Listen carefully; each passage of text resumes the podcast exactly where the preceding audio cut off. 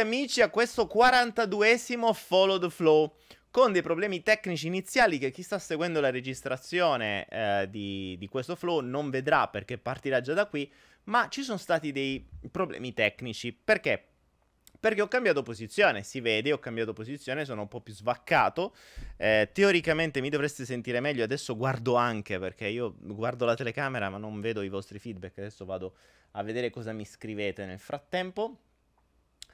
E eh, cambiando posizione mh, mm, ho avuto dei problemi tecnici perché ho il computer dall'altra parte, non vedo quello che accade, cioè lo vedo, lo intravedo, ma eh, ho fatto una, insomma, c'è stato un problema con Facebook, quindi eh, non vedo soprattutto la mia diretta su Facebook, sto cercando ragazzi, abbiate, abbiate pazienza, ma stasera verrà fuori un bellissimo flow per uno, per, proprio per questo motivo.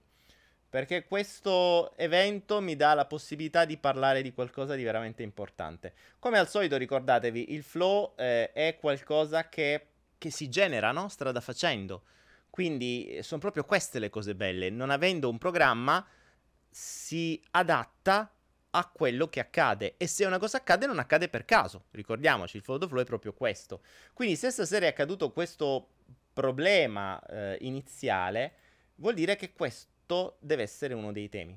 Però la cosa interessante che mi, mh, mm, mi ha colpito stasera eh, e che ci ha, eh, ci ha fatto capire questo è che ho effettuato un cambiamento. Ho effettuato un cambiamento convinto di fare qualcosa di migliore, ma soprattutto ho effettuato un cambiamento convinto di aver previsto tutto.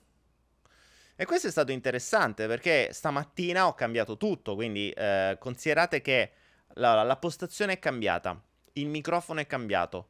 La telecamera è sempre la stessa, ma ha cambiato posizione. È cambiata completamente la posizione di tutta la stanza. Sono cambiate le luci, è cambiato tutto. Ed è cambiata la mia posizione.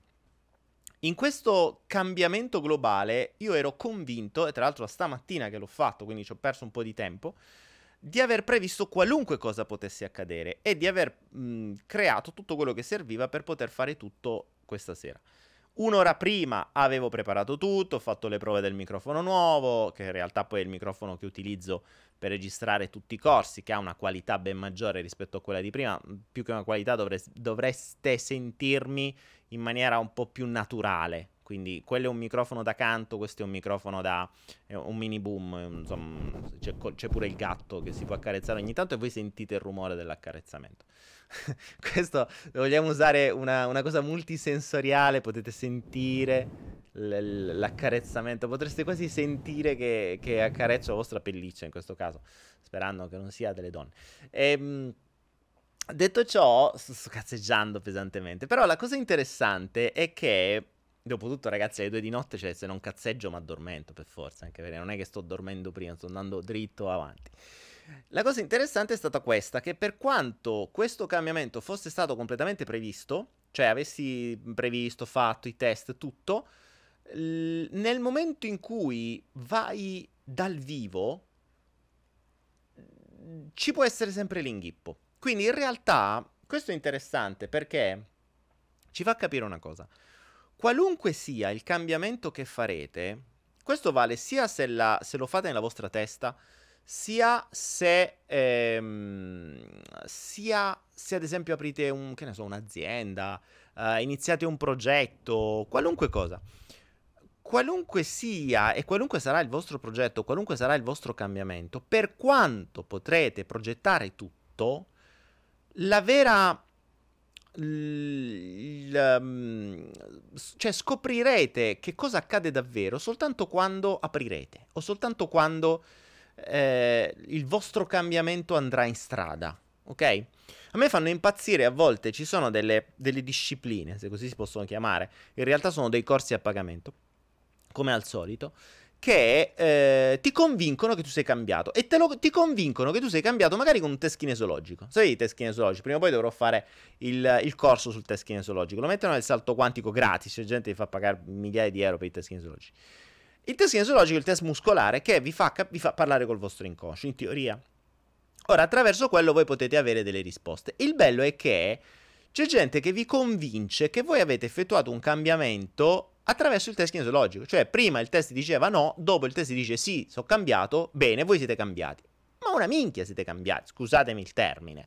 Il vostro cambiamento lo vedrete quando andrete per strada. Che vorrà dire che se prima vostro padre vi diceva una determinata cosa, un determinato tono di voce, voi vi incazzavate come delle bisce, se davvero avete effettuato un cambiamento reale, la prossima volta che vostro padre dirà le stesse cose, a voi vi scivolerà. Non reprimerete la vostra rabbia perché qualcuno vi ha detto che il vostro test kinesologico ha detto che voi siete cambiati. No, non reprimerete la vostra rabbia, vi scivolerà completamente. Allora, quando vi scivolerà, quella cosa l'avete cambiata, quella, non altre. Quindi il test vero e proprio, in PNL esiste il metodo TOTE. il metodo TOTE si studia nella, nel master di PNL, che è il um, Test Operation Test Exit, che è un metodo che dovrebbe essere usato su qualunque strategia. Cioè, eh, vabbè, non vi sto qui a tediare col metodo totem, poi la rottura del coglione non è una delle cose che io adoro più di tanto. Però mh, mm, questo ci fa comprendere che la vera uscita della strategia ce l'abbiamo soltanto quando andiamo sul campo. Sul campo possiamo testare le cose. A chiacchiere siamo tutti bravi. Sapete quante persone mi hanno detto: Ah, sì, uh, adesso ho capito, sono cambiato. Oh, adesso non mi frega più, non mi frega più, non mi frega più. Due giorni dopo stava pun- nello stesso schema come prima. cioè, e non se ne accorgeva neanche. E quella è la cosa bella. Perché sono talmente tanto inconsci gli schemi, gli schemi di comportamento che ha voglia di che so cambiato. Il fatto di aver capito una cosa non prevede che voi siate cambiati, l'avete solo capita. Cioè io ho sempre detto una roba. Ricordatevi che se voi capite che un tasto della vostra casa accende una luce, avete capito che quel tasto accende la luce. Chiunque premerà quel tasto accenderà sempre quella stessa luce. Il fatto che voi abbiate capito che quel tasto accende una luce, non vi... questo non porta a far cambiare automaticamente la luce da, ro- so, da bianca a gialla. No. Cioè, se volete cambiare quella luce da bianca a gialla, in maniera tale che quando qualcuno preme quel pulsante, invece di accendersi una luce bianca, si accenderà una luce gialla, dovrete alzare il culo e andare a cambiare la lampadina. Cioè, il comprendere uno schema non lo cambia lo comprendete, ok? E quindi al massimo potrete rendervi conto di quando lo applicate. Oh, prima, no, prima, lo applicavate senza rendervene conto, dopo lo applicate rendendovene conto. Eh, ok, non è che cambia più di tanto. Siete, siete consapevolmente consape- eh, inconsciamente consapevoli, siete coscientemente consapevoli. Siete passati a un secondo livello. Detto questo, com'è andata pa- il discorso che, con cui vi lasciai nell'ultimo flow, cioè di essere eh, coerenti tra quello che dite e quello che fate, ovvero non tradire le vostre parole. Abbiamo finito l'ultimo flow con un eh, concetto molto importante, che il tradimento in realtà esiste di un solo tipo, di voi stessi, cioè ovvero della vostra parola. Eh, non esiste il tradimento di una persona, cioè io non posso tradire una persona con cui sto avendo una relazione, posso tradire la parola che ho detto a questa persona, perché se io ho detto guarda che da oggi eh, trombo solo con te, e, domani vado con un'altra, io non sto tradendo la persona, sto tradendo la mia parola, che è diverso. Quindi è l'unica cosa che si può tradire. Questo è stato il principio. Ci dovrò fare una digressione su questo perché il tradimento è una delle ferite più importanti, ma è fondamentale capire questo. Cioè tu non puoi tradire, tu puoi tradire soltanto te stesso. Ed è ovvio che se tu tradisci la tua stessa parola, tu sei il primo che non credi in te stesso. Cioè tu dici una cosa e non la fai, è ovvio che poi ti senti insicuro e non credi in te stesso. Perché dici minchiate, fondamentalmente. Cioè, le dici agli altri, figurati se le dici a te stesso. Quindi, ehm... Narcos mi dice che mentre stava a scuola gli è preso una forte gastrite. E dovevi essere interrogato, Narcos. La gastrite sono preoccupazioni. Tech News mi dice cosa ne pensi dei corsi di seduzione? Oddio, i corsi di seduzione, ragazzi. Io prima o poi dovrò fare un corso di controseduzione. Ce l'ho qua. Cioè, ce l'ho. Quando ci avrò voglia, farò un corso di controseduzione. Eh, guardatevi se non avete visto il mio video su seduzione, eh, sessualità, seduzione e qualcos'altro. Eh, perché mh, mm, lì già do delle dritte. Ma fondamentalmente la seduzione è ridicola. Cioè, ho delle dispense che non dovrei avere, ma ce le ho, di corsi che costano migliaia di euro, di gente che va a fare sti corsi di seduzione, sia uomini che donne, attenzione. Eh, ovviamente ci sono i corsi di seduzione per gli uomini e i corsi di seduzione per le donne. Che vanno a fare sti corsi di seduzione pagando migliaia di euro, dove mh, mm, se leggete quelle dispense non ci credete. Cioè, ci sono scritte delle robe che sono aberranti, sono veramente aberranti. Ovviamente lo scopo della corso, del corso di seduzione è appunto quello scopo, cioè proprio quello scopo, è quello proprio. Lo, quindi il principio qual è? Cazzo, ma io posso spendere migliaia di euro per imparare ad avere un date, quindi un appuntamento con una donna o con un uomo, per poi portarmela a letto fondamentalmente. Tra l'altro, nei corsi di seduzione si insegna ad avere un date cioè ad avere un appuntamento. Quindi tu magari hai tutta una serie di tecniche per avere un appuntamento, poi arrivi lì e fai la figura del coglione. Cioè, è, è, tu la, la ragazza dici scusa, ma quello che mi ha scritto Finemo chi era? Perché magari c'avevi il trainer, c'avevi tutte le, le dispense su come fare dei messaggi, eccetera. Quindi di fondo mh, mm, non hanno senso. Cioè, mi piacerebbe fare un giorno un corso di controseduzione dove vi do gratis tutto quello che gli altri danno a pagamento e poi dimostrarvi su una valanga di cazzate. Perché se volete, cioè sedurre una persona, ci sono delle...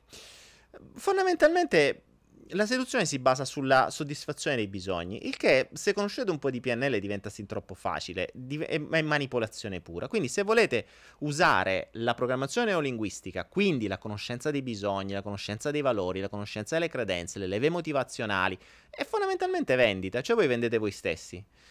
Peccato che vendete una maschera di voi stessi. Quindi voi create una maschera perfetta per quella persona per trombarvela. Basta. Questo è il principio della seduzione. Il problema è che ragionate su una maschera, quindi se volete, eh, se siete interessati soltanto a quello, bene, fantastico. Mm, se volete qualcosa in più, non ha senso, anzi è assolutamente deleterio. Cioè, se volete veramente portarvi soltanto a letto una persona di cui poi manco vi volete ricordare il nome, fantastico. Usate una maschera, convince- datele quello che vuole a quella persona che sia maschio o femmina, dipende qual è vostra, eh, il vostro interessamento. E eh, a quel punto guardate, letto buonanotte. Ma se già volete eh, fare qualcosa di più dopo che siete stati a letto, cioè dopo che avete fatto dovete fare e poi vi mettete a chiacchierare, e lì già diventa un casino. Diventa un casino perché o mantenete la maschera e questo vi genera stress, oppure meglio presentarsi senza maschere. Almeno, magari trombate di meno, ma trombate con, in maniera più seria, cioè riuscite a creare delle relazioni migliori. Quindi attenzione ai, ai corsi di seduzione, dipende sempre ovviamente con quale approccio andate. Nico, ma tu non ti incazzi mai? Ma mm, è veramente difficile che mi possa incazzare. E il, um, il, principio di base, ricordatevi, chi segue il salto quantico sa che una delle cose iniziali che faccio fare è il, uh, il quaderno dei fastidi. Il quaderno dei fastidi è proprio serve appunto per scrivere sul quaderno quello che ti dà fastidio. Fastidio vuol dire rabbia, quindi che ti fa incazzare, ti fa girare le balle, eh, o che ti dà un senso di colpa, o che ti fa star male, eh, o qualunque cosa, insomma. Ecco, l'obiettivo qual è? Prima lo scrivi, poi quello ti diventa la tua, mh, mm, la tua mappa sulle cose che devi risolvere. Ricordatevi, secondo me l'obiettivo è quello di lasciar scivolare qualunque cosa, cioè non avere niente che ti faccia incazzare. Ok? Io ammetto una cosa, ammetto una cosa che eh, e mi sono messo gli occhiali, eh, attenzione, chi sa la comunicazione non verbale sa questo, perché adesso questo vuol dire adesso ci voglio vedere meglio di quello che sto dicendo. Mi faccio i corsi strada facendo, capito? Ehm, oggi come oggi io non scrivevo sul mio bravo quadernino, l'avevo, ormai aveva la muffa, ma cosa sapevo dove stavo. Uh, da boh, forse un paio d'anni. Infatti dico sempre a qualcuno, gente, ci sono persone che dicono, ah ma ti, ti, forse sto dando fa- scusa se ti do fastidio a me, ma magari mi dai fastidio. Se tu riuscissi a darmi fastidio mi avresti fatto una cortesia, cioè mi avresti dato l'opportunità di scovare qualcosa dentro di me che ancora mi dà fastidio e su cui devo lavorare. Attenzione, uh, definiamo fastidio, eh.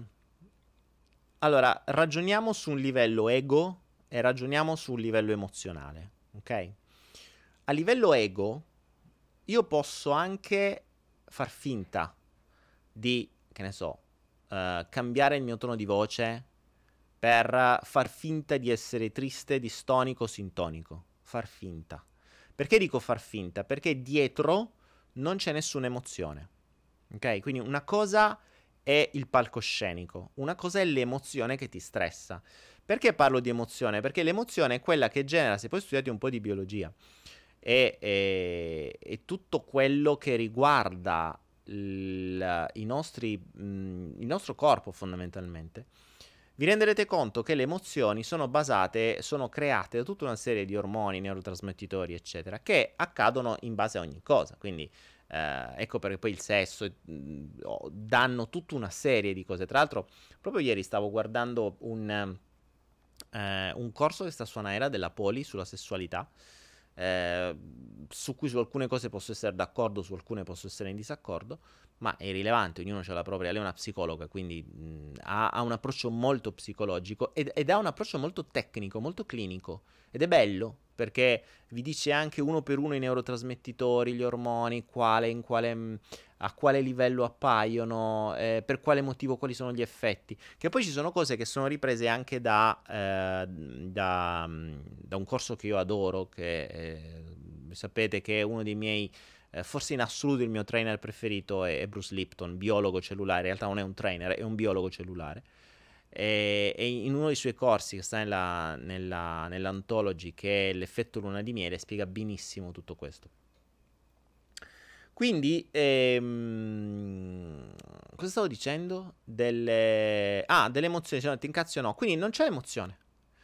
Cioè, c'è il palcoscenico, ma non c'è l'emozione. Quindi ciò vuol dire che non c'è tutto lo scarico di adrenalina, dopamina, tutto quello che possa essere cortisolo, eccetera, tutti i vari neurotrasmettitori negativi, quelli che generano stress. Quindi fondamentalmente al momento non c'è niente che mi generi stress. L'unica cosa che, l'ho detto in qualche flow, ultimamente che mi ha generato, eh, che, su cui ho dovuto riprendere il quadernino e riscrivere, ehm, è quando gli umani interferiscono sugli animali, cioè vogliono controllare gli animali. E purtroppo questa cosa qui mi viene ancora difficile da mandare giù, infatti mi viene immediatamente lo scarico sotto al naso. Ecco, questa è una cosa che un po' mi dà fastidio. Perché la, la voglia degli umani che sono schiavi di un sistema e che sono costantemente controllati da altri, nonché controllati da loro stessi, cioè dalla loro mente stessa, di cui non hanno assolutamente il controllo, ma devono necessariamente poi ricontrollare qualcun altro che loro reputano inferiore, creando dei danni a volte devastanti. Chi ha seguito un po' i flow lo sa, sono successi, insomma, sono stati fatti fuori cinque gatti a causa di umani, quindi Purtroppo, però vabbè, ok, doveva accadere, va bene, ci sta tutto, ma va bene. Questa cosa qui un po' mi, mi, mi ha dato un po' fastidio. Cioè, è, è stato uno... Eh, è stata una delle cose che mi ha generato un'emozione stressante. Non la provavo da un po'. Non la provavo da un po'. Uh, vediamo un po', vediamo un po'. Narcos mi dice: Daniele, l'anima quando si fa sentire? Ma l'anima si fa sentire sempre, dipende se la senti tu, è diverso. non è che l'anima quando si fa sentire, l'anima parla sempre, sei tu che non la senti. Allora, diciamo che l'anima sussurra, l'ego strilla. Ecco, questo può essere un bel, uh, può essere un, un bel aforisma. L'anima sussurra, l'ego strilla. Domani ci facciamo un bel aforisma. Regia, scrivi questa cosa, domani ci facciamo un bel aforisma con qualche con qualche immagine che dice la, la, l'anima sussurra l'ego strilla. Quindi, qual è la cosa bella? Ehm, cioè, bella, brutta, che l'ego è un po' come se... Io ho sempre usato questa metafora. Immagina di stare in una discoteca con la musica a palla, tu stai proprio co- attaccato alle casse, cioè hai le due casse enormi a fianco alle tue orecchie e eh, con queste casse hai qualcuno che ti sussurra qualcosa e in quel sussurro c'è la tua strada, c'è la tua missione, c'è la tua scelta migliore, c'è tutto. Eh, però lo senti? Boh. Perché hai le casse talmente tanto alte che ti rincoglioniscono il cervello, per cui quel sussurro probabilmente neanche riesci a sentirlo. L'anima in realtà ti parla sempre, in qualunque istante. Ecco, infatti, io dico sempre, l'anima l'ascolti nel silenzio, non nel bordello. E, e, e l'ego fa casino. Lego striglia, smania, rompi con gli... se deve far sentire tutte le mani. Lego è quello che deve dimostrare che ce l'ha più lungo, sempre, in qualunque momento. A con te soprattutto.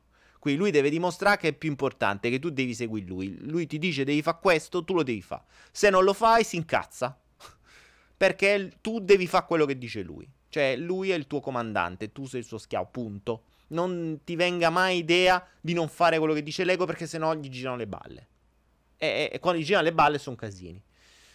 Quando poi girano le balle all'anima, lì sono cazzi. Perché così gira, gira le balle al... E questo è un altro aforisma. Se gli gira le balle all'ego sono casini, se gli girano le balle all'anima sono cazzi. Oggi sono, uh, sono in via di aforismi. Oh ragazzi, volevo farvi notare che la chat di Follow the Flow, quindi su www.followtheflow.club, ha superato le 600 persone. Poi magari sono sempre gli stessi che parlano, però in realtà a giro ci sono 600 persone. Quindi per chi non lo sapesse, c'è questa chat di www.followtheflow.club ehm, dove potete, è una chat di Telegram, potete averla sempre sul vostro telefonino oppure sul sito.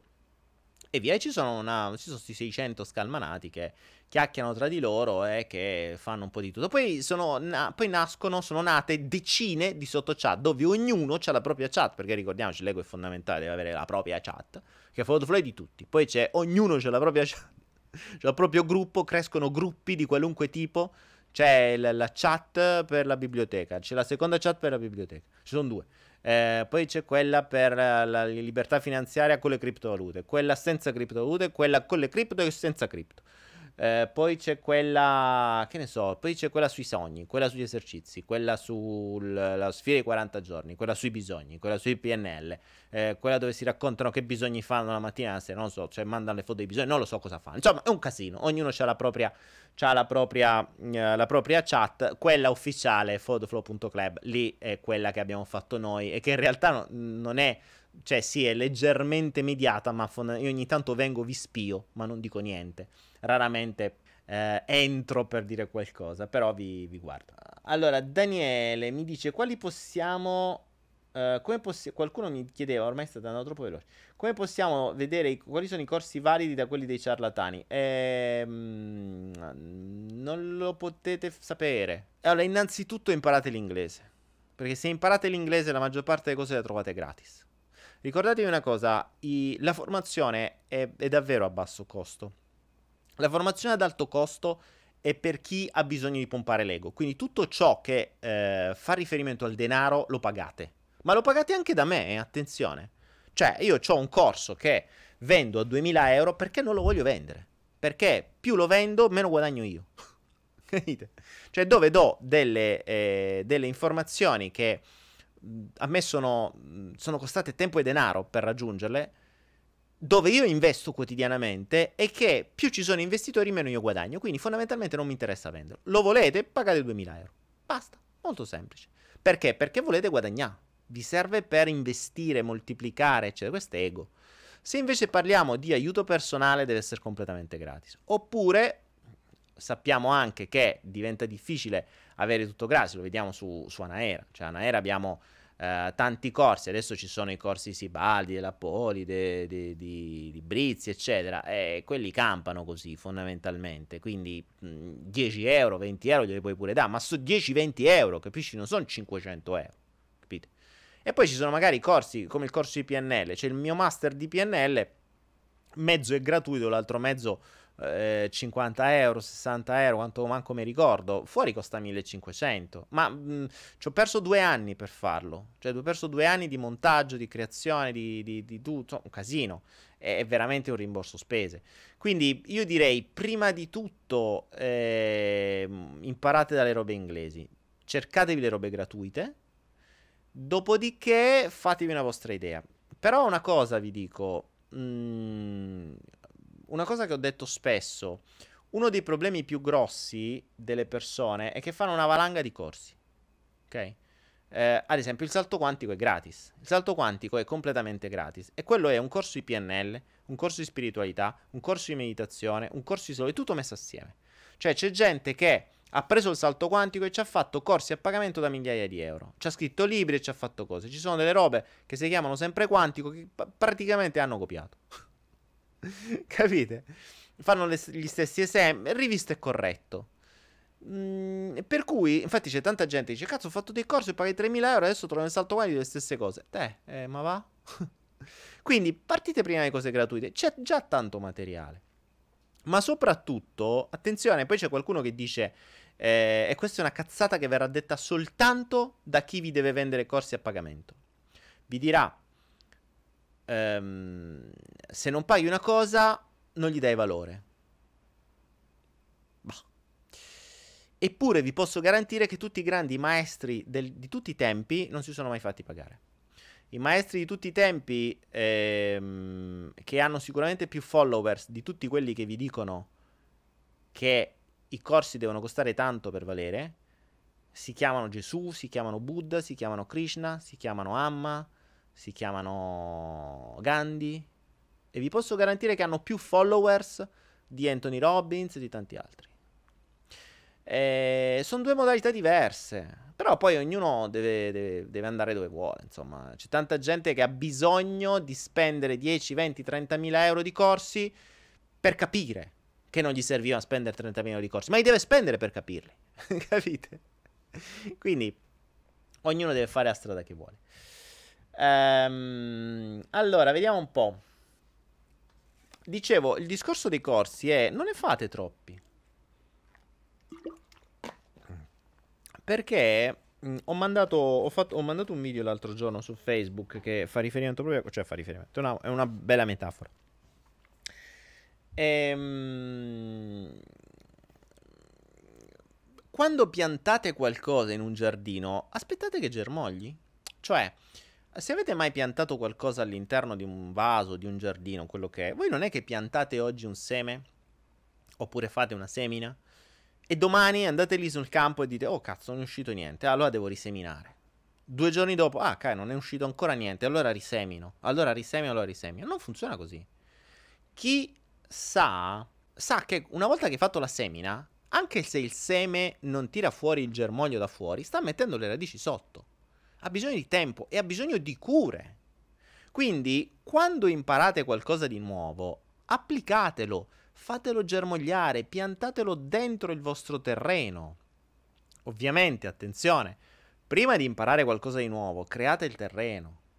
Cioè, eh, voi non andrete mai a piantare, non so, dei semi all'interno di una foresta dove il sottobosco è già pieno di muschio, di, uh, di erba o di qualunque, tutta una serie di piante. Perché se andate a piantare qualunque cosa verrà affogato non crescerà niente.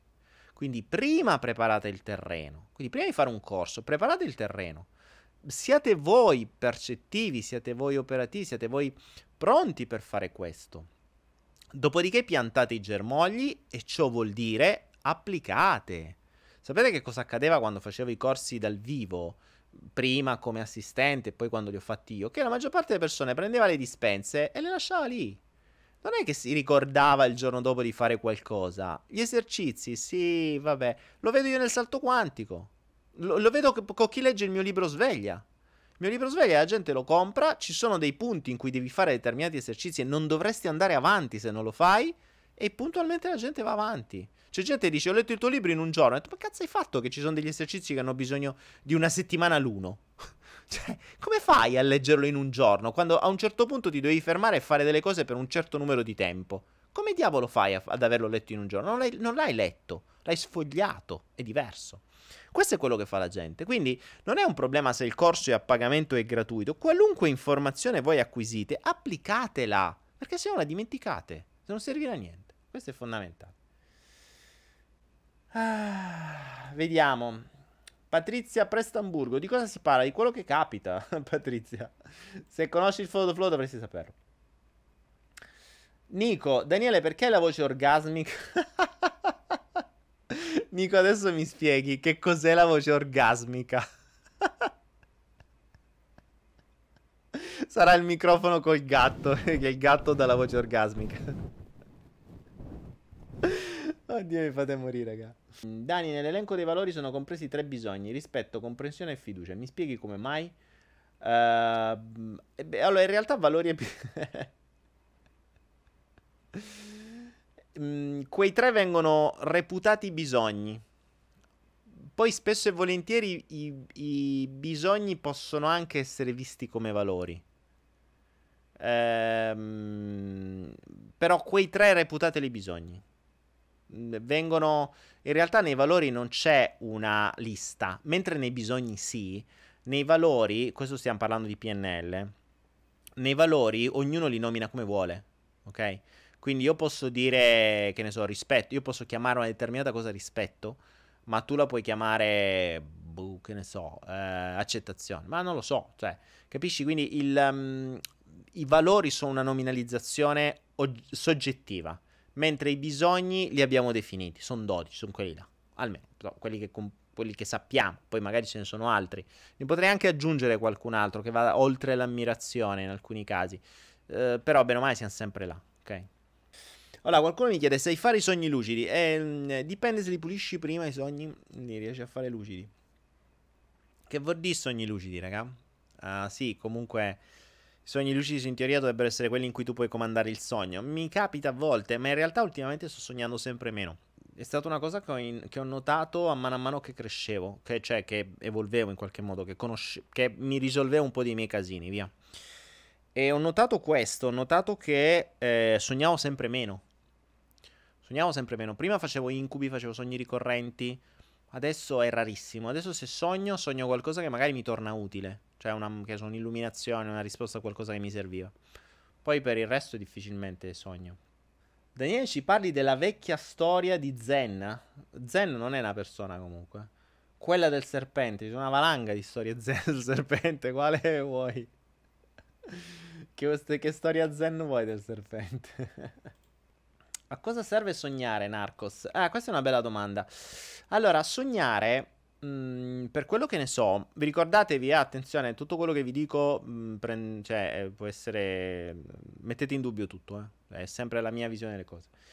Per quello che ne so, eh, sognare è uno sfogo. Allora, si, sfoga, si, mh, si sogna per diversi motivi.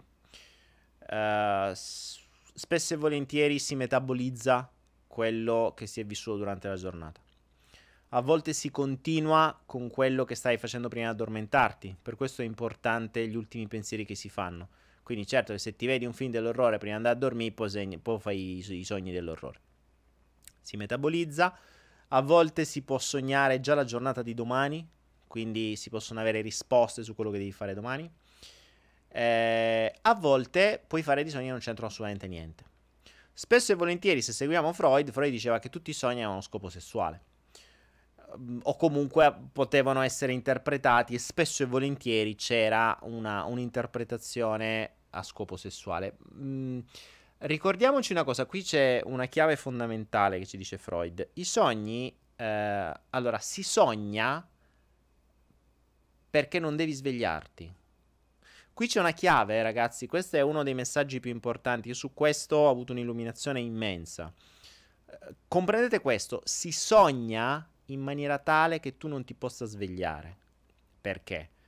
Perché dormire è importante per ricaricarti. Quindi, quando la parte cosciente si addormenta, la parte inconscia viene fuori. E nella parte inconscia c'è tutto, i traumi, i bisogni, quello che devi risolvere, i casini, tutto. Quindi che cosa succede? Che, eh, che ne so, magari una delle cose che tu dovresti fare è mollare moglie, figli e lavoro, o marito, mo, figli e lavoro, e andartene dall'altra parte del mondo e seguire magari una tua passione. Questo è quello che dovresti fare. Il tuo inconscio non vede l'ora di comunicartelo. Quindi appena ti addormenti, lui ti manderebbe questo. Ma non può, perché se ti arrivasse sta, sta botta tu ti sveglieresti traumatizzato. Come? Eh, che devo fare? Devo cambiare tutto sto casino? No, io non posso, non ce la faccio. Non è, non è per me. E quindi ti traumatizzeresti. Traumatizzandoti, probabilmente ti sveglieresti.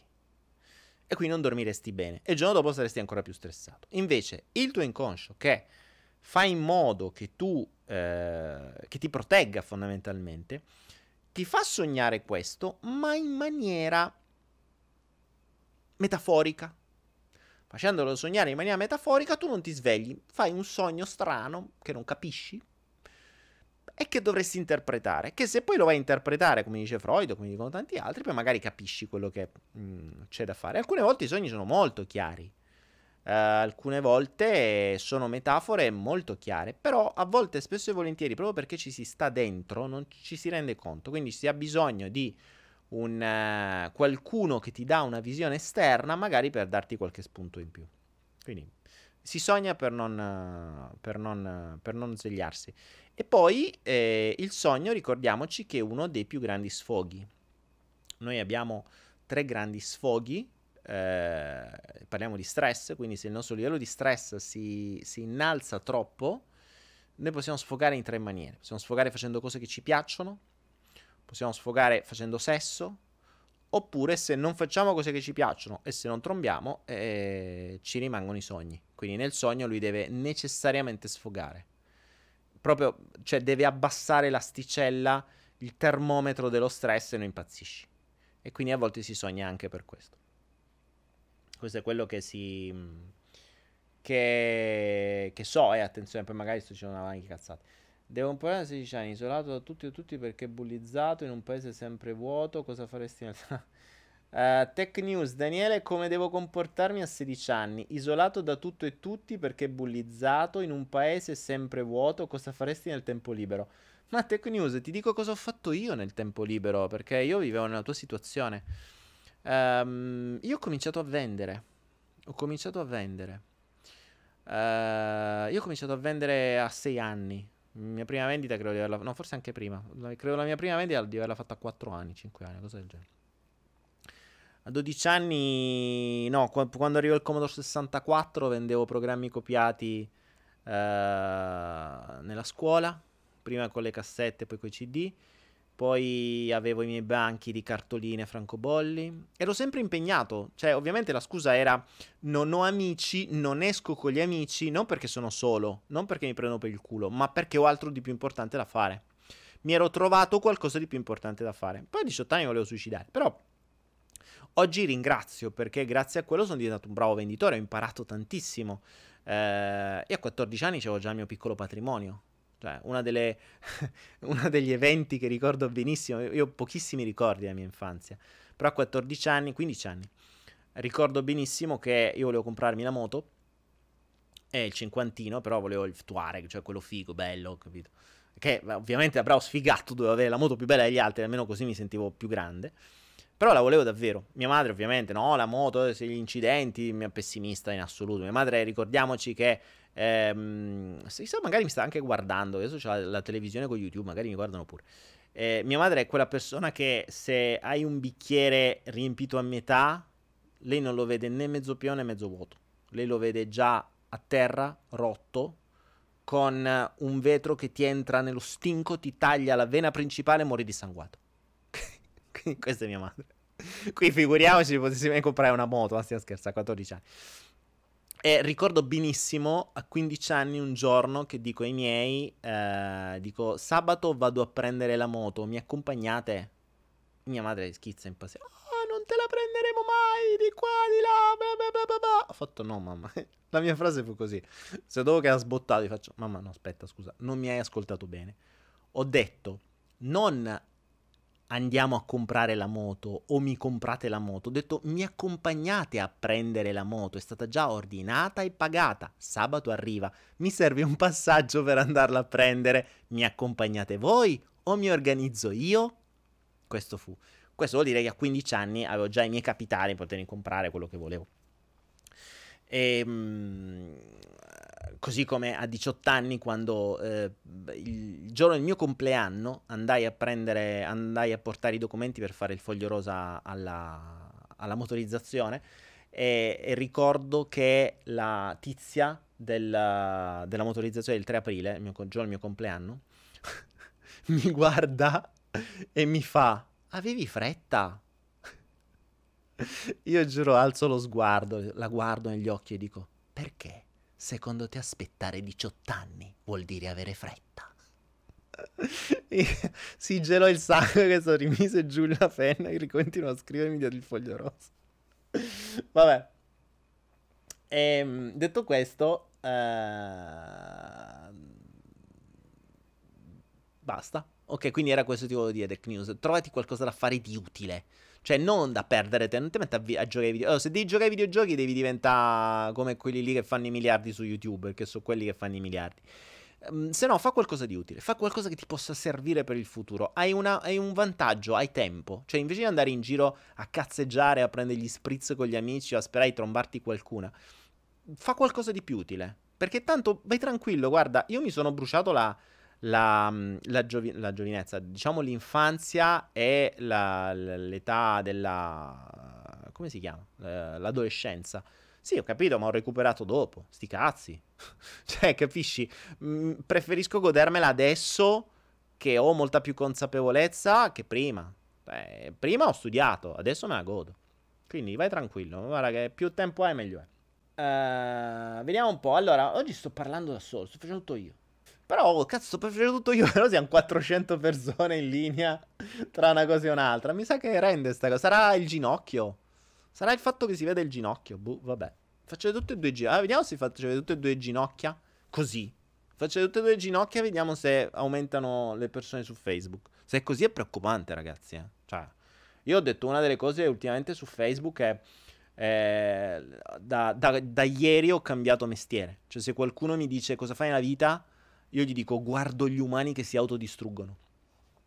E che è in realtà quello che faccio.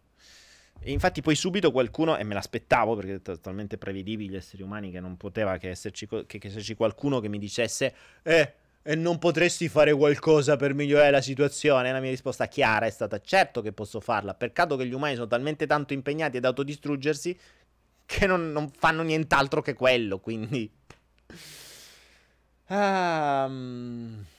Lorenzo Jacobi, mi avessi incontrato prima. Ah, di chi state parlando? Grande. Terzo occhio, come faccio a riattivarlo? Narcos, il terzo occhio, come faccio a riattivare? Narcos, mi fai morire. Oh, ma come che leggo solo i messaggi di Narcos e di Tech Cosa? Eh, Narcos, guardati il mio video sul terzo occhio, va, così impari a riattivarlo. Eh, fai questo. Oggi finalmente ti stai divertendo in questo flow, papi. Anna Mocera. C'è qualcuno che mi chiama papi. Oh, cazzo, sto diventando così vecchio che mi chiamate papi, ragazzi. Eh, stai scherzando. Sono più giovane io di voi. Qualunque età avete voi, ho più giovane io di voi. E oggi ho più lungo io di voi. Infatti sei di parte, leggi sempre gli stessi. Il bidet c'è da te, Narcos. Ah, Narcos, sto bidet. No, il bidet sta soltanto in Italia, raga. L'hanno inventato i francesi, ma sta solo in Italia, quindi stai tranquilli. No, c'è lo spruzzino qua. so che quando siete venuti in Asia sapete che c'è lo spruzzino. Allora, vediamo. Eh, Cosimo Altieri, Daniele, ci sono le zecche. Eh, a voglia. C'è di tutto qua. Anzi, eh, qui in Thailandia, ci, mm, in Asia in genere c'è l'equatore, c'è il cosiddetto gigantismo equatoriale, no? O tropicale, insomma, quello che è. È tutto più grande. Cioè, veramente tutto più grande. Cioè, trovate delle, de, che ne so, grilli o cavallette che sono così. Poi qui si friggono. So, cioè, trovate tutto. Cioè, ci sono delle api a volte che sembrano degli uccelli. A volte entrano in casa delle api che sono delle robe così. Cioè, delle cose grosse quanto una mano. Che se per sbaglio ti pia una di quelle... so cazzi. Cioè, st- gli stessi animali che sono pericolosi, che in Italia stanno, du- sono lunghi fino a 10-15 cm, qui arrivano a 30-40. Capite? E adesso non fate battutacce, ah, chissà allora i thailandesi quanto c'hanno. No, lì funziona al contrario. Non è così. Non è... cioè, il gigantismo equatoriale funziona per gli animali, non per gli umani, sono più piccoli. Poi non ho provato la loro misura, però insomma, di statura già sono più piccoli. Oh, allora, vediamo. Veramente c'è una valanga di cagate stasera. Io, tra l'altro, non ho idea da quanto tempo sto parlando perché non ho. Mm, non so da quanto tempo sono in diretta. Perché non avendo il timer qui. Beh, Ciliegia vorrebbe capire perché non ci ricordiamo l'infanzia. Uh, perché non ci ricordiamo l'infanzia? Ma bella domanda. Uh, ma secondo me i motivi sono diversi. Io non ho niente da ricordarmi, sinceramente. Allora, in realtà, mh, mm, guardatevi Inside Out. Guardatevi Inside Out, che è un bellissimo. Ehm, che è un bellissimo cartone animato di Walt Disney. Ci sono vent'anni di, psico- di psicologia dietro. Per cui. Ehm, perché non ci ricordiamo? Ci ricordiamo quello che serve ricordarci. Io ricordo una mazza. Cioè, io non ricordo dove andavo a scuola. Non ricordo i miei amici di scuola. Uh, forse qualcuno. Io inizio ad avere ricordi dalle superiori. Cioè, non ricordo le mie maestre, non mi ricordo un cazzo. Eh, ho pochissimi momenti di ricordo con i miei genitori, ma pochissimi. Quindi, ovviamente si ricordano le cose molto emozionali mh, e, e soprattutto si ricordano le cose molto dolorose. Quindi io fondamentalmente non ho avuto grandi dolori. Infatti io ricordo molti momenti in cui ero solo. Cioè ricordo momenti in cui a 4-5 anni avevo le chiavi di casa, andavo giù, compravo le mie cose, uscivo, andavo a scuola da solo, cioè queste cose qua. Eh, però non ho avuto grossi traumi. Ricordo alcune cose. Ehm, si può dimenticare perché non servono? Ricordate una cosa, eh. eh, più cose fa la mente, più ha bisogno di liberare spazio, esattamente come un hard disk. Eh, se vi sarà capitato, se voi usate molto il computer e fate tante cose, dopo un po' gli hard disk si riempiono. Quindi cosa dovete fare? Dovete prendere la roba vecchia e buttarla.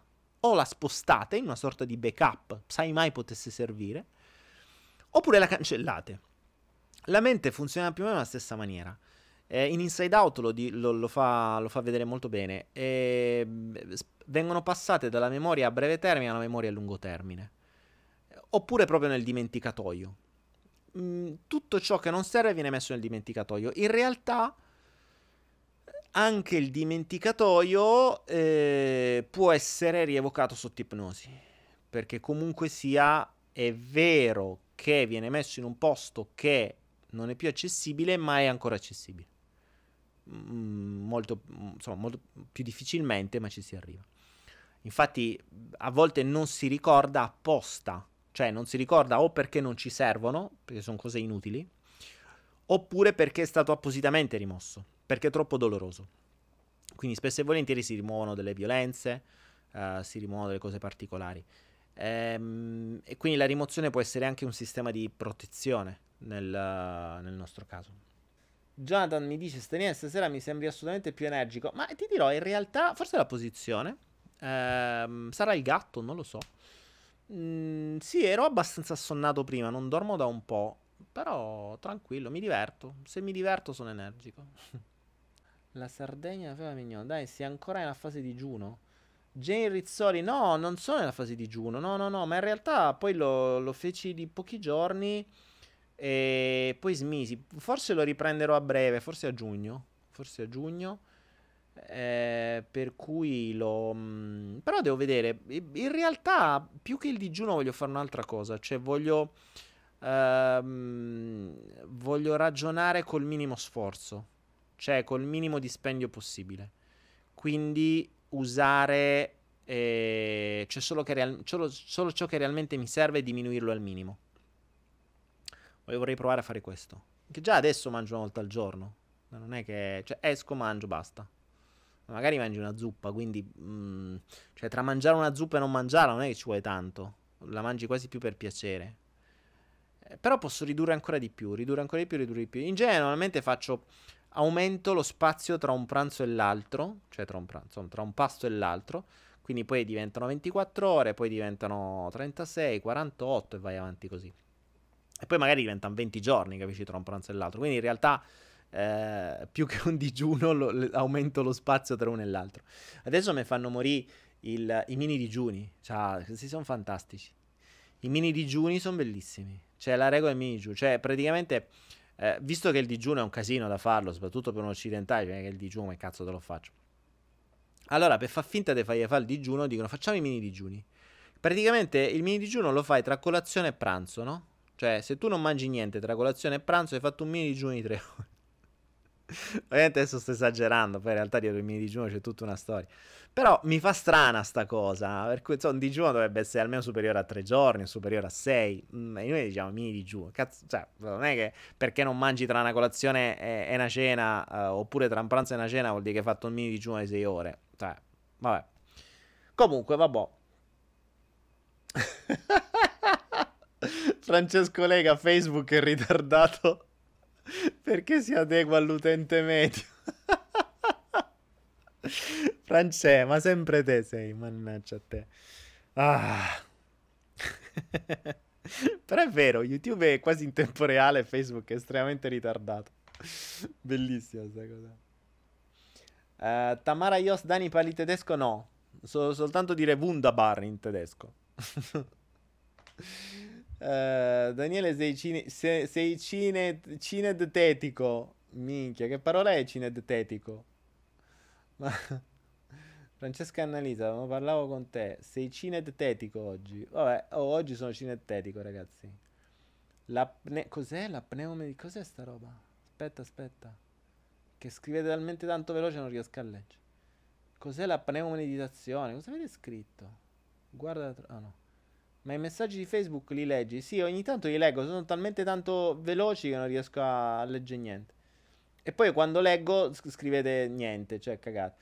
Il terremoto lo ricordi? Mauri sì, il terremoto lo ricordo. Infatti è uno dei momenti che ricordo di più del mio passato. Ero a casa da solo, ovviamente, come al solito. Oh, mi ricordo quanti anni avevo, pochi comunque. Ero sulla poltrona, ricordo la poltrona, ricordo che stavo guardando i cartoni animati. E forse ricordo anche che cartone animato stavo guardando. E, ehm, e, fu bello perché io non sapevo cosa fosse un terremoto. E, da bambino, 4-5 anni, da solo a casa. Boh. E, e, mi ricordo questa poltrona comincia a muoversi che era anche divertente. Cioè, io stavo lì, vedevo il, il, il, il lampadario che si muoveva. Cioè, si muoveva tutto in casa. Ho detto, ma che figo. Infatti, è una cosa strana, nuova. E quindi stavo lì tranquillo e beato che mi stavo godendo sta cosa divertente. A un certo punto squilla il telefono, mia madre tutta concitata. Ah, sei, sei vivo. Che è successo? Sono vivo. che devo morire? Che cazzo sta succedendo? Il terremoto. Che è il terremoto? Sta cosa che trema. Ah, questa cosa che trema è il terremoto. Vabbè, ho capito che è il terremoto. E quindi... che devo fare? Esci subito da casa, vai giù, ancora crolla tutto. Mia madre, sempre la solita, no? Che poteva crollare il palazzo, la città, sprofondava in tutta Foggia, no? queste cose qua. Scendi subito, vai, vai, vai, quello che vai giù, scendi e, e vai lontano dai palazzi. Tu, vabbè, se proprio devo fare sta strozza, ok, va bene. E quindi eh, mi vesto, esco, mi prendo le chiavi, vado giù basta. E qui mi ricordo il terremoto. Questa è una cosa che ricordo. R- la ricordo in questa maniera. Cioè, ricordo che io non sapevo, mi stavo divertendo e che mia madre m- me l'ha resa terrorizzata. Cioè, me l'ha terrorizzata. In realtà era terrorizzata lei. Poi, vabbè, se lo dice lei, andiamo fuori, vediamo che succede. E quindi, eh, Susan Vaia mi chiede: Hai avuto contatti con forme extraterrestri? A parte voi? Eh, a parte voi extraterrestri, purtroppo no. Purtroppo no. Anna Paola Siotto, 4-5 anni e le chiavi di casa. Sì, Paola, te l'ho detto, io vivevo da solo. Cioè, i miei stavano a lavorare, io ho sempre avuto le chiavi. È stato quello il bello. Io facevo tutto da solo. Andavo giù, compravo, avevo i miei soldi, facevo tutto da solo. Andavo a scuola, andavo in bicicletta. Cioè, a 4-5 anni andavo in giro da solo. Ti ho detto, a 6 anni avevo già le mie attività. Se no, come facevo a vendere? Io a 6 anni avevo già i miei business. Quindi, mh, mm, oggi, infatti, a me fa strano cioè c'è gente oggi che a 12 anni li portano ancora a mano a mano i genitori. Mi fa assurdo. A 12 anni se andavo in giro per l'Italia con i miei banchi da, da, 12 metri partecipanti alle fiere col mio banco, che doveva pagarmi padre perché ne potevo acquistare io i banchi alle fiere. Perché non c'avevo 18 anni, a 12 anni, cioè a 12 anni sono stato il più grosso espositore della fiera campionaria di Foggia con un banco a 12 metri, ma già prima andavo in giro a fare le fiere fuori con il mio banco, quello di straforo, cioè non pagato, perché ho i miei business. Ma questo accadeva, ti ripeto, da, da sei anni in poi ho cominciato. Quindi, infatti, oggi per me c'è gente che mi dice: Eh, ma mio figlio ha dieci anni. E beh, allora? Cioè, dieci anni, cazzo, è grande. E che se li trattate in una certa maniera. Infatti, io dico sempre alle mamme e ai genitori, e questo è fondamentale, lo dico adesso ai genitori. Ed è una cosa veramente importante, secondo me. Eh, anzi, quasi quasi potrei quasi andare in chiusura su questo. Eh, voi genitori definite. Ma chiudiamo con questo, va, perché questo è un pensiero veramente importante. Mi preme farlo arrivare a tutti i genitori. Mi metto anche in posizione che si danno i ginocchi. Mi copro, se no poi vi scandalizzate. Ehm, voi genitori definite nella vostra mente ed è veramente un esercizio, eh, ve lo chiedo davvero con tutto il cuore di farlo, perché ho visto davvero tanti ragazzini distrutti poi da grandi, proprio per questo motivo, e vi spiego anche perché. Vi chiedo di fare questo. Se avete dei bambini, bambini vuol dire fino a 18 anni, eh. se avete dei bambini, fatemi questa cortesia, definite nella vostra mente, e se siete ancora in coppia, cosa già strana, quindi se state ancora assieme, non siete divorziati, ma anche se state divorziati, è fondamentale perché mh, questa cosa qui ditelo a vostro marito, a vostra moglie o al vostro quello che è divorziato, non importa, perché comunque lo crescete assieme. Definite nella vostra mente quando vostro figlio o vostra figlia diventa grande. Perché è uno dei passaggi più drammatici dei bambini. E l'avete vissuto anche voi. Sapete perché? Accade una cosa strana. Voi nascete, il bambino nasce, se siete mamme o genitori lo sapete, ma voi siete stati a, vo- a vostra volta figli, quindi lo sapete, forse non ve lo ricordate. O forse vi ha traumatizzato. Ed è uno dei più grandi traumi questi. Eh. Cosa accade? Voi nascete e avete due schiavi al vostro servizio. Cioè, fate U, vostra madre capisce, ah, c'ha fame. Fate U, eh, eh, oh, pannolino. Eh, piangete, cioè, poppata e poi cibo e poi qualunque cosa. Quindi avete due schiavi al vostro servizio 24 ore su 24. Vanno a dormire i vostri genitori, voi piangete, si svegliano subito tutti e due, via lì a coccolare, fa a quello che è, qualunque cosa, ok? E questo accade fino a un certo punto.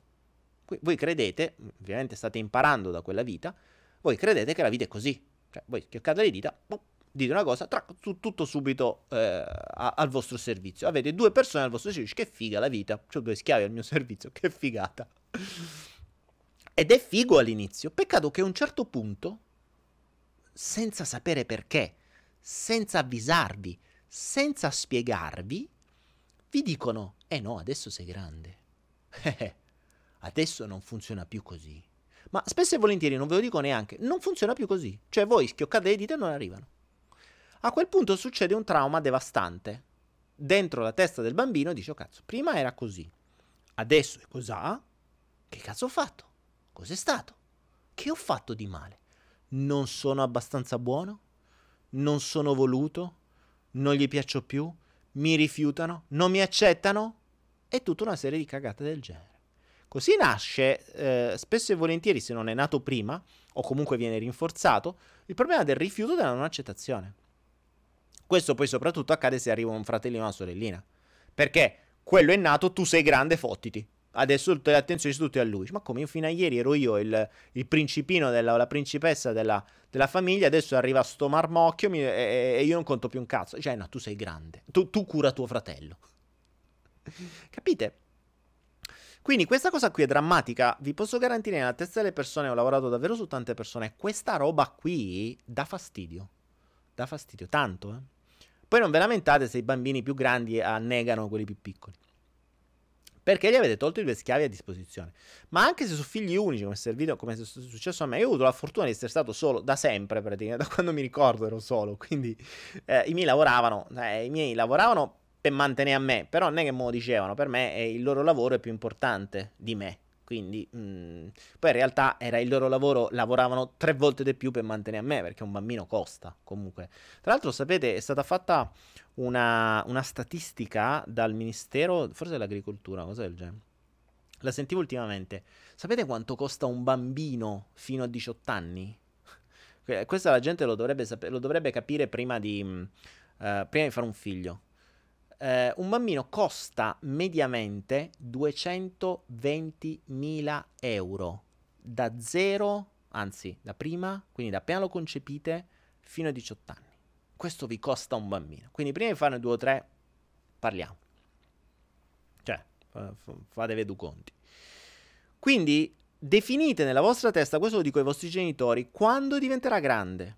Perché se voi dite, e attenzione, come tutto nella vostra testa, voi ce l'avete già. Cioè, come avete il termometro per il denaro, come avete il termometro per qualunque cosa, il termometro finanziario, il termometro della morte, il termometro... Cioè, avete anche il termometro di quando vostro figlio diventerà grande. Che cosa succederà? Che se voi dite, ok, mio figlio diventerà grande a 15 anni, ok, fino a 14 e mezzo lo trattate come un idiota, non è che a 15 diventa grande, avrà 15 anni e sarà sempre un idiota. Cioè, questo è il principio. Io immagino sempre il bambino che, tra l'altro, eh, il bambino dentro la pancia della madre utilizza quasi il 90% del cervello. Quando poi nasci, come dopo, mh, dopo i 7-8 anni, quando si diventa grandi, si usa il 3-4%. Quindi, quindi mi immagino la scena, no? il bambino che nasce dopo nove mesi lì dentro che si è fatto tutte le sue cose, il cervello comincia a crescere, usa il 90% del cervello, cioè lo usa a mille, percepisce tutto, acquisisce tutto e cap- comprende tutto, sta lì che cazzo non ha la parola perché non, non, se no vi manderebbe a cagare, vi guarda e, e si vede tutta sta gente rincoglionita attorno che fa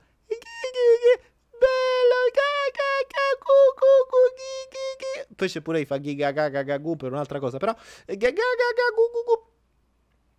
per con, con le palline colorate e io mi immagino sempre questo bambino che dice che cazzo di mondo sono nato? Ma che famiglia di idioti mi sono scelto? Secondo me ci sta il bambino che, che, che, che pensa così, eh.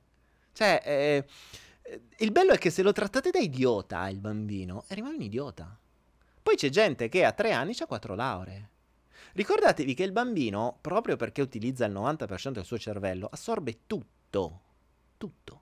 Per cui se appena nato ci avesse 10 persone attorno o gli venisse parlato in 10 lingue diverse, imparerebbe 10 lingue diverse in un attimo. Se invece gli parlate con gugugu gagaga bibibi bububu, impara gugugu gagaga un mondo di idioti. Capite? C'è gente davvero che a 6 anni ha delle lauree. Il bambino assorbe qualunque cosa, siete voi che gli decidete che cosa mettergli dentro. Che cosa mettergli dentro? Ricordate che il bambino comprende perfettamente il vostro linguaggio, non lo decodifica. Attenzione, non lo decodifica, ma lo registra. Cosa succede? Registra tutto, ok? Proprio perché utilizza il 90% del cervello. Quando poi decodificherà le parole, lui decodificherà il passato. Capite? A me tro- mi è capitato a volte di eh, trovare persone, magari parlare con persone, mamme o padri, quello che è, che tradivano, in qualche, cioè tra- avevano altre storie, abbiamo detto il tradimento relativo, eh, avevano altre storie, no? Però vivevano in una famiglia in cui stavano ancora col marito o con la moglie e magari il bambino stava lì vicino che dormiva, piccolo, due anni. E io guardavo e dicevo, ma scusa, ma tu parli così davanti a tuo figlio? Che fai c'entra? Sta dormendo, è piccolo, mica capisce. Sta dormendo, è piccolo, mica capisce. Il fatto che lui non capisca le parole adesso non vuol dire che non le capirà di umani. Lui intanto oggi acquisisce tutto e poi comunque percepisce le emozioni, le sensazioni, la memoria cellulare e tutto. Ma dopo decodificherà anche quello. E, capite che quello che mettete nel bambino, quello otterrete. Quindi se lo trattate come un idiota fino a 12 anni, a 12 anni e un giorno sarà un idiota da 12 anni e un giorno. Se lo trattate come un genio, sarà un genio. Capite? Quindi mi raccomando, come lo trattate in mano a chi lo date. Perché se i nonni lo trattano come un idiota, sia così. Se invece lo trattate come, ehm, come spesso accade col bambino eh, che deve, de- deve riuscire a fare quello che i genitori non sono riusciti a fare, oppure deve diventare eh, il modo per potenziare l'ego dei genitori, perché oggi trovi i bambini che devono essere vestiti con so- co- co- cose più costose degli altri, devono avere il telefono più grande degli altri, se il- gli altri amici hanno l'iPhone 8, loro devono avere il 12 che ancora non esiste, ma lo, lo comprano da Apple direttamente. Ehm, gli, gli, gli, insegnerete la competizione e poi non vi lamentate se avrete la competizione. Gli insegnerete, cercherete di controllarli, non vi lamentate se poi loro cercheranno di controllare gli altri.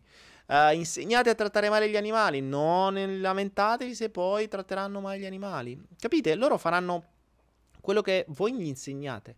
Ricordate che i bambini fino a 7 anni utilizzano il cervello quasi al 100%. Sono in uno stato praticamente di completa ipnosi e sono spugne.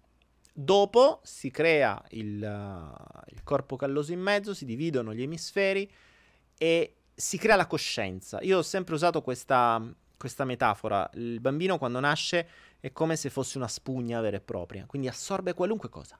Se lo mettete nel fango, assorbe il fango. Se lo mettete a merda, assorbe merda. Se lo mettete nell'acqua pura, assorbe acqua pura. Se mettete nella vodka, assorbe vodka. Assorbe tutto, ha un potere spugnante, assorbente, pazzesco, infinito. Poi a 7 anni più o meno viene messo dentro un portaspugne. Sai quelli di plastica? Tipo i portasaponetti che si chiudono? Ecco, da quel momento in poi, quello che sta là dentro la rimane. Quindi definite quando diventerà grande vostro figlio e cominciate a trattarlo da grande prima possibile. Perché vi ricordo che il passaggio deve essere graduale. Cioè non è un bambino fino a 6 anni o fino a 10 anni. Qualcuno prima mi ha scritto 4-5 anni c'hai le chiavi di casa. Certo, mi ha mandato responsabilità a 4 anni. Poi, minchia, non mi meraviglio se ho fatto quello che ho fatto nella mia vita. Cioè io risolvevo problemi a 4 anni. Eh, non c'avevo chi mi puliva il culo a 4 anni o chi mi stava sempre dietro. Cioè, avevo fame. Oh, scendi giù, vai, questi sui soldi, vai, scendi, chiudi casa, riapri. Cioè, ti danno le responsabilità. Io capivo che a 4 anni sono, sono genio. Capite? Quindi, mh, mm, più fate voi, più li rincoglionirete. E io lo vedo sulla mia, sulla mia stessa pelle. Sapete qual è la cosa interessante? E, mh, e qui chiudo. E qui chiudo. È che se oggi uno mi chiedesse eh, se mai un giorno avessi un figlio e lo volessi crescere come sei cresciuto tu, cioè gli vorresti dare, gli volessi dare, o meglio, eh, volessi farlo crescere con gli obiettivi che hai raggiunto tu, come faresti? E sapete come l'unica cosa che potrei fare è fargli passare esattamente le stesse cose che ho fatto io. Cioè, farlo stare da solo, anzi, farei ancora di più. Non solo farei stare da solo, ma gli creerei dei problemi apposta in maniera tale che li possa risolvere da solo.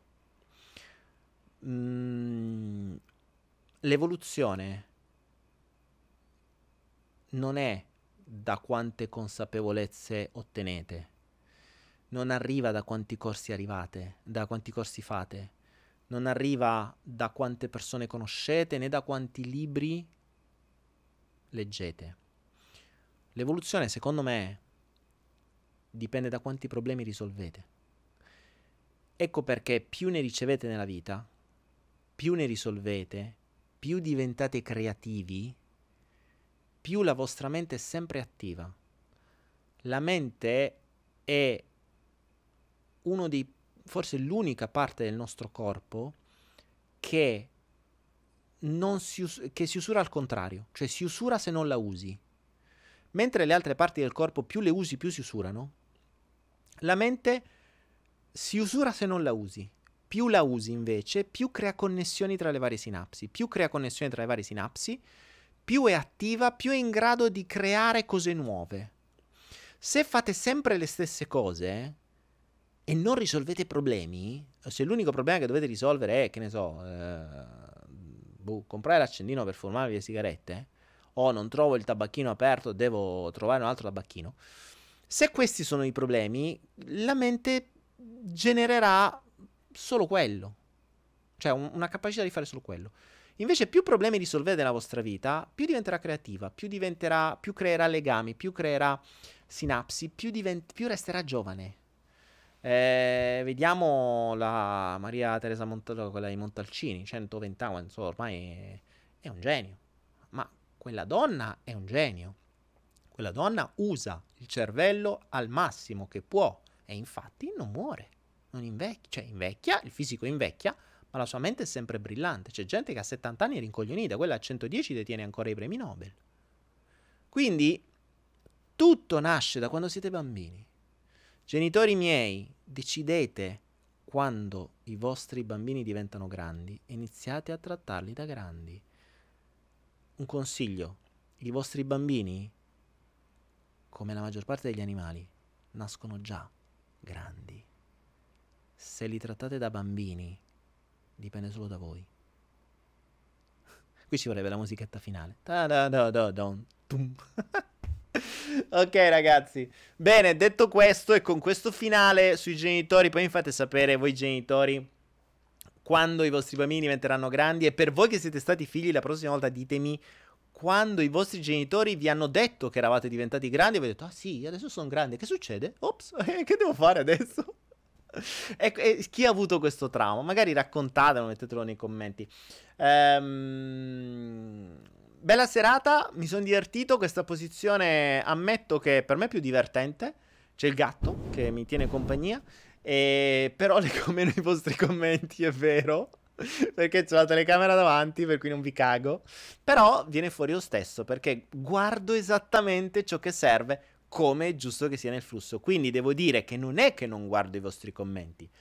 Il flusso mi porta a beccare proprio quei commenti utili per far sì che questo 42esimo flusso del follow the flow sia venuto esattamente come doveva venire. Amici miei, buona serata, buono spritz se dovete andare a farvi uno spritz e noi ci vediamo giovedì prossimo al 43esimo Follow the Flow. Spargete la voce e diventiamo sempre di più. Arriveremo un giorno a essere 500, poi 5.000, poi 500.000, poi 5 miliardi, poi basta perché è finito il mondo.